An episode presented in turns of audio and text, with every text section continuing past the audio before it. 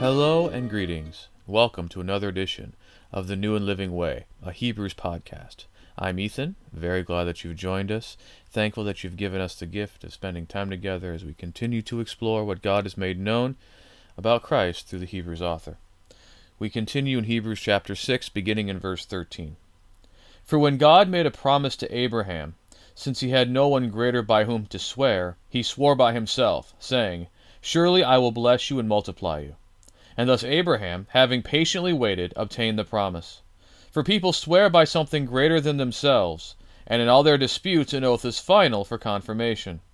So when God desired to show more convincingly to the heirs of promise the unchangeable character of his purpose, he guaranteed it with an oath, so that by two unchangeable things, in which it is impossible for God to lie, we who have fled for refuge might have strong encouragement to hold fast to the hope set before us. We have this as a sure and steadfast anchor of the soul, a hope that enters into the inner place behind the curtain, where Jesus has gone as a forerunner on our behalf, having become a high priest forever, after the order of Melchizedek. As we have been exploring the uh, letter to the Hebrews, we've been able to do a fairly decent job of being able to understand what each section is doing in the overall rhetorical purpose of what the Hebrews author is saying. The first few verses in chapter 1 for, the exordium, kind of introducing it all and laying out what was to be discussed. The rest of chapter 1 began the, began the sustained argument, looking at how Jesus is God. Uh, chapter 2, 1 through 4 was an exhortation about not neglecting this great message of salvation that we have received.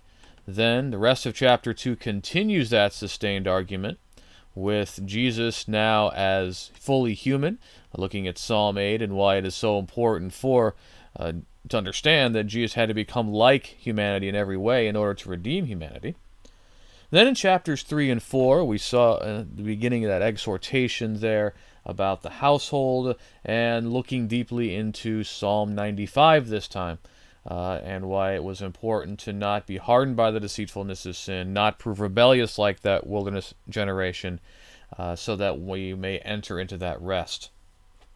In the end of chapter 4 and chapter 5 until verse 10, we saw the resumption of that sustained argument, kind of the climax of that sustained argument, that Jesus is God, Jesus is man, means that Jesus can be this ideal high priest in the order of Melchizedek.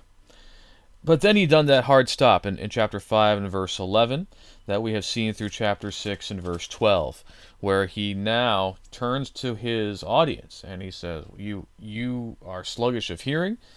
Um, you guys need milk, not solid food. Solid food is for the mature. Um, and we want to press on to maturity to let aside these elementary doctrines and move on almost challenging his audience say, "Hey, no, we can accept it. We can handle it," as if he wants now them for to prove him wrong and therefore pay all the more attention to what he'll have to say about this priesthood. And then he has this very dire warning that Christians like them, those who have been Christians a while, have tasted the goodness, have experienced some of the power, have uh, been enlightened, if they turn away, it is impossible to restore them to repentance. It's a very uh, dire warning. But then he had come back in verses 9 through 12, and he had tried to reassure his audience. Well, we, we, we're confident in much greater things about you regarding salvation. God's not uh, unjust to overlook all that you've done. But then we got that final exhortation that we desire each one of you to show the same earnestness, to have the full assurance of hope until the end, that you may not be sluggish, but imitators of those who through faith and inherit, patience inherit the promises. So he says, We are completely confident of your salvation now. The question is going to be what's going to happen in the future. Because he's concerned they're growing weary. He's concerned that they're fading away. So then we have 6, 13 through 20 sitting here. Uh, chapter 7, verse 1 and continuing, very clearly uh, the argument regarding Melchizedek and the high priesthood, and then Jesus and how he fulfills that priesthood in chapters 8 and 9. Uh, but verses 13 through 20 are kind of sit right in the middle because it's really emphasizing this idea of an oath and the swearing, uh, which is going to prove very important for us in chapter 7. Uh, so there's certainly a lot of stuff here going on that involves the main argument. And yet we can see that it's still got this exhortative function here uh, that we can see in verses 18 and 19 especially. And so we're going to look at it as a very complicated bridge, a transit transitional uh, message getting us back into the main narrative, but providing some details that's going to help us in uh, that main narrative that we're going to see in chapter 7, 8, 9, and into 10. And uh, the Hebrews authors probably built this out for that reason. But it's precipitated by that final statement there in verse 12 uh, to be imitators of those who through faith and patience inherit the promises. Uh, if you are acquainted with the Hebrew Scriptures, you are thinking about the exemplar of one who through faith and patience inherited a promise, you immediately start thinking of Abraham. And so, the Hebrews author is going to begin with Abraham, and he does another good close textual reading. And he's looking here at Genesis 22 and in verse 17, and he's noticing that as Abraham has made the ultimate demonstration of his faith and obedience in proving willing to offer Isaac upon the altar, God declares, Blessing I will bless you, and multiplying I will multiply you. Um, in Hebrew, you've got that construct where you have an infinitive absolute form of the verb and then a, a regular form of the verb uh, put together to show some kind of emphasis. And the Hebrews author has seen in that kind of this a swearing measure, an oath measure, making this promise. And he really draws out a lot about that idea of swearing. And it's important for us to talk a minute about swearing because, as you're aware, swearing today uh, generally doesn't have the same connotation as it does then. And ours is a much more impoverished view, it's much more flippant, much more casual. Because when you think of swearing, generally the first thing that comes to mind are the four letter words, the curse words. Uh, but even in some of the curse words, we think about uh, God uh, uh deeing something to hell. Uh, the idea there um, that that is this invocation of an oath a swearing of demanding that God condemn something. Uh, and that kind of gets us back to what swearing was understood primarily as in a more ancient context. And so we look at what swearing really is. Swearing is exactly what the Hebrews author says it is in verse 16. That when you swear an oath, you're confirming something. It is final for that um, confirmation that by invoking the name of a superior, and that's very important that you you swear by something greater than yourself. You you invoke a, superior in the name of the king or in the name of God. I say this is true. And we still have a vestige of that. And the vestige of that we see especially uh, in our cr- criminal system or even civil system in the courts, and also when it comes to uh, testifying before the government. So normally you will have people sworn in, especially in a court case. You're sworn in that you will you swear to tell the truth, uh, the whole truth and nothing but the truth. So help you God. Again, invoking the deity, generally hand on a Bible or some kind of religious document in order to provide solemnity to the occasion and to be aware that now whatever you say comes with penalties and consequences. This is something we can see more when it comes to Congress. If somebody is called upon to explain things to Congress, there's two ways you can do that depending on the circumstance. Sometimes uh, your deposition is sworn in, sometimes you just give it. Uh, and a lot of people want to resist the swearing in because the minute that you swear in, you can't spin your yarns anymore. Everything you say is on the record as sworn testimony. And if at any time any evidence arises that suggests that you were not being as completely accurate in your statements before Congress, you can be put in jail for uh, perjuring yourself before con- Congress. That's why perjury is such a major issue. When you are sworn in um, to give testimony at trial, if later evidence um, will show that what you're saying is not accurate. It's not just, oops, uh, you know, the, the jury now thinks that the other side has a better argument. Now you may be brought on trial because you have committed perjury and you may suffer the consequences. So there's a lot going on there. And and that, that gets kind of the, the controversies that come around these days about should Christians swear oaths. You look back in Matthew 5, also in James 4, uh, James 5, Jesus and James both have this emphasis that your yes should be yes and your no should be no, that you should not swear oaths at all. And there's much to commend that attitude that what the idea is not that you should never swear an oath. We, you know, when we make a marriage vow, we don't just walk up to the woman or the man and say yes before somebody. Um, when we stand before a court, we need to be sworn in. The idea is that there would never be a time where uh, swearing an oath is inappropriate.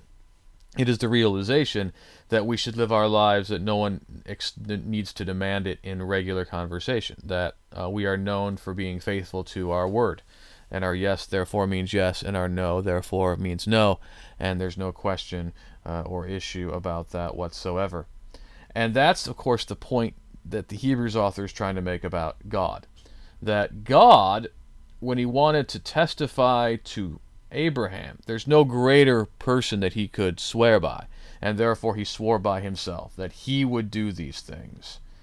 And he therefore guaranteed his character with this oath that this is exactly what was going to happen. Uh, and the other confident thing that he could have about it is that it's impossible for God to lie. And so, with Abraham, his audience is going to be primed to understand whatever the audience is, whether fully Jewish Christian or Jewish Christian and Gentile Christian, to understand how God was faithful to that promise he's kind of evoking the whole theme in the Psalms of God is loyal to covenant. God has displayed chesed, covenant loyalty, meaning steadfast love to his people, which is the, the sure confidence that God, people ha- God's people have that he's going to do what he says he's going to do. Um, this is the first time that we're going to start looking at some of the things the Hebrews author says and to make a nuance between an absolute interpretation and a rhetorical understanding and we get this idea here. You've, you've heard probably, well, it's impossible for God to lie, Hebrews 6.18, qu- quoted in a decontextualized way to make the general proposition that it is impossible for God to lie. But then we can read passages like in 1 Kings 22, where you've got uh, 1 Kings 20 with um, Micaiah, the son of Imlah, who sees this vision, right? And in this vision, he is taken to the heavenly scene where God asks his council, uh, Who will induce Ahab to go up to Ramoth Gilead? And we find out that it is uh, deceitful spirits who come up and says that they will induce the prophets to lie, induce the prophets to say that he will go up and it, and it will fall to him, that he may go up and do it. Uh, and so those spirits go into the prophets, and of course, uh, Ahab listens to those prophets and goes up in battle. Um, and this is a thorny issue for a lot of reasons, but it's not even just there. Uh, in Ezekiel, many of the prophets, you have that message that you know if a prophet goes out and says something, uh, and it and it is a deceptive message, I Yahweh have deceived that prophet. And that kind of sits uneasily here with this idea that it is impossible for God to lie, because we assume that it is impossible for God to lie equals that there's never any kind of deceptiveness being used in the way God accomplishes his purposes. And when we look at the Old Testament, that's just a, a, a, a fundamentally not true situation. But we're going to have that later on. Uh, in chapter 7, we're going to see that the Hebrews author is going to try to say that it's self evident that the one who uh, is blessed is inferior to the one who blesses. Uh, and yet, uh, there are many times in Scripture where, in fact, an inferior does bless a superior. In fact, this very narrative he's going to talk about in chapter 7 uh, with Melchizedek, because Melchizedek, after with blessing Abraham, is going to turn around and bless God. Um, so we see it's a rhetorical posture. If we take it absolutely strictly, uh, we're going to introduce contradiction. Because here's the thing why does God want Ahab to go up to die at Ramoth Gilead? Because it will fulfill the word he spoke through his prophet Elijah. So God is being faithful to his purposes. when he has all of that go down. And so that's the form of the rhetoric here being used. God is faithful to his purposes. And that's the powerful message he's trying to get the audience to understand. God is faithful to his promises. Therefore, we've got that the end of this, that we who have fled for refuge might have encouragement to hold fast to the hope set before us. Uh, the idea of refuge, very important as in the Psalms, that uh, God is a place of refuge, um, a source of refreshment for those who seek Him. Something we don't see as much in the New Testament, but certainly there as an important theme that we flee to find safety and strength in God, and that the idea there to hold fast to the hope set before us. Uh, the encouragement there is God is faithful to his promises. So, if God has sworn something by an oath, it is going to happen. And that gets us to what is that hope set before us, which is a dizzying combination of metaphors. That it is an sure, steadfast anchor of the soul a hope that enters into the inner place behind the curtain where Jesus has gone as the forerunner, being the high priest forever after the order of Melchizedek. An anchor is anything that holds firm, but generally when we think of anchor, we think of an anchor on a boat or a ship. The large piece of metal that is thrown over to uh, fall all the way down to the ocean bed or the seabed and will keep the boat from moving with the waves. Um, it's a very nautical imagery that's now being used to, describe the idea of entering an inner place behind a curtain. And of course, if you are attuned to what's going on, if you are Jewish background or you are well versed in Hebrew scriptures, the minute you start hearing the inner place behind the curtain, you start thinking of the most holy place. Uh, but Jesus has gone in there. And the one place Jesus never went was the most holy place of the temple. Yes, when he dies on the cross, it is reported that the veil separating the holy place from the most holy place was torn in two. And that happened in the temple in Jerusalem as a embodied demonstration of what just happened that the uh, means of atonement had shifted, that the means of access had shifted because of what was going on and what God was accomplishing in Jesus. But Jesus himself never entered that. Now, later on in chapter 9, we're going to see that the Hebrews author, in painstaking detail, is going to demonstrate that all of the various aspects of the temple in Jerusalem was an earthly copy of the heavenly realities. And he's going to make much of Jesus entering in the most holy place in heaven. And that is where he can enter. And Jesus is gone as a forerunner, the prodromos, uh, the one who comes in advance, the one sent to take observations, the spy, the scout, the, the kind of like the pioneer of chapter 2, blazing the trail. Here, he's the one who's gone ahead of all of us. And he has gone there because he's been made this high priest in the order of Melchizedek yes, this does provide that hook.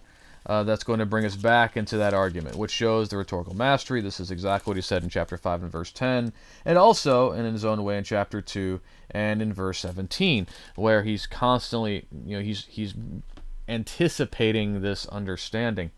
But we also need to recognize that the Hebrews author is doing something a little bit more profound here. And why were we talking about oaths and promises? He's going to make much of, and we can already see this. Um, the Lord Yahweh has sworn and will not change his mind. You are a priest forever. So, what he's done from the beginning, actually, is he's noticed in Psalm 110 a, a detail that we might pass over very quickly in reading it. And that is that Yahweh has sworn.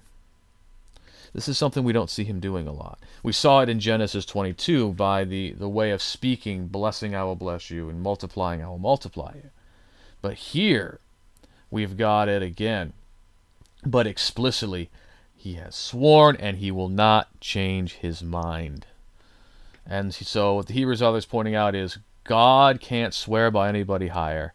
God swears by himself to really show you that this is serious. He is definitely going to do this. And the this that he is definitely doing here is that he is appointing the Messiah to be this priest in the order of Melchizedek. And he's going to show what this means in chapter 7, 8, 9, but he's already established why he's doing this. And it's an important thing to establish because the whole letter, it seems, has been leading to this. The whole message. Uh, and this is something, again, that we are suggesting is very likely new. It's an emphasis we don't have in uh, Jesus, in Paul, in Peter, uh, even though Psalm 110 was used by all of them as a messianic theme. This is something the Hebrews author is pulling out. And he's not pulling it out of thin air. It's there in the text, it's there in what is said. Uh, but it's there to provide this confidence and this assurance that God is doing it this way, and it's a means by which we can gain strength to endure what we must endure so that we don't grow weary, because Jesus has entered into the most holy place in heaven.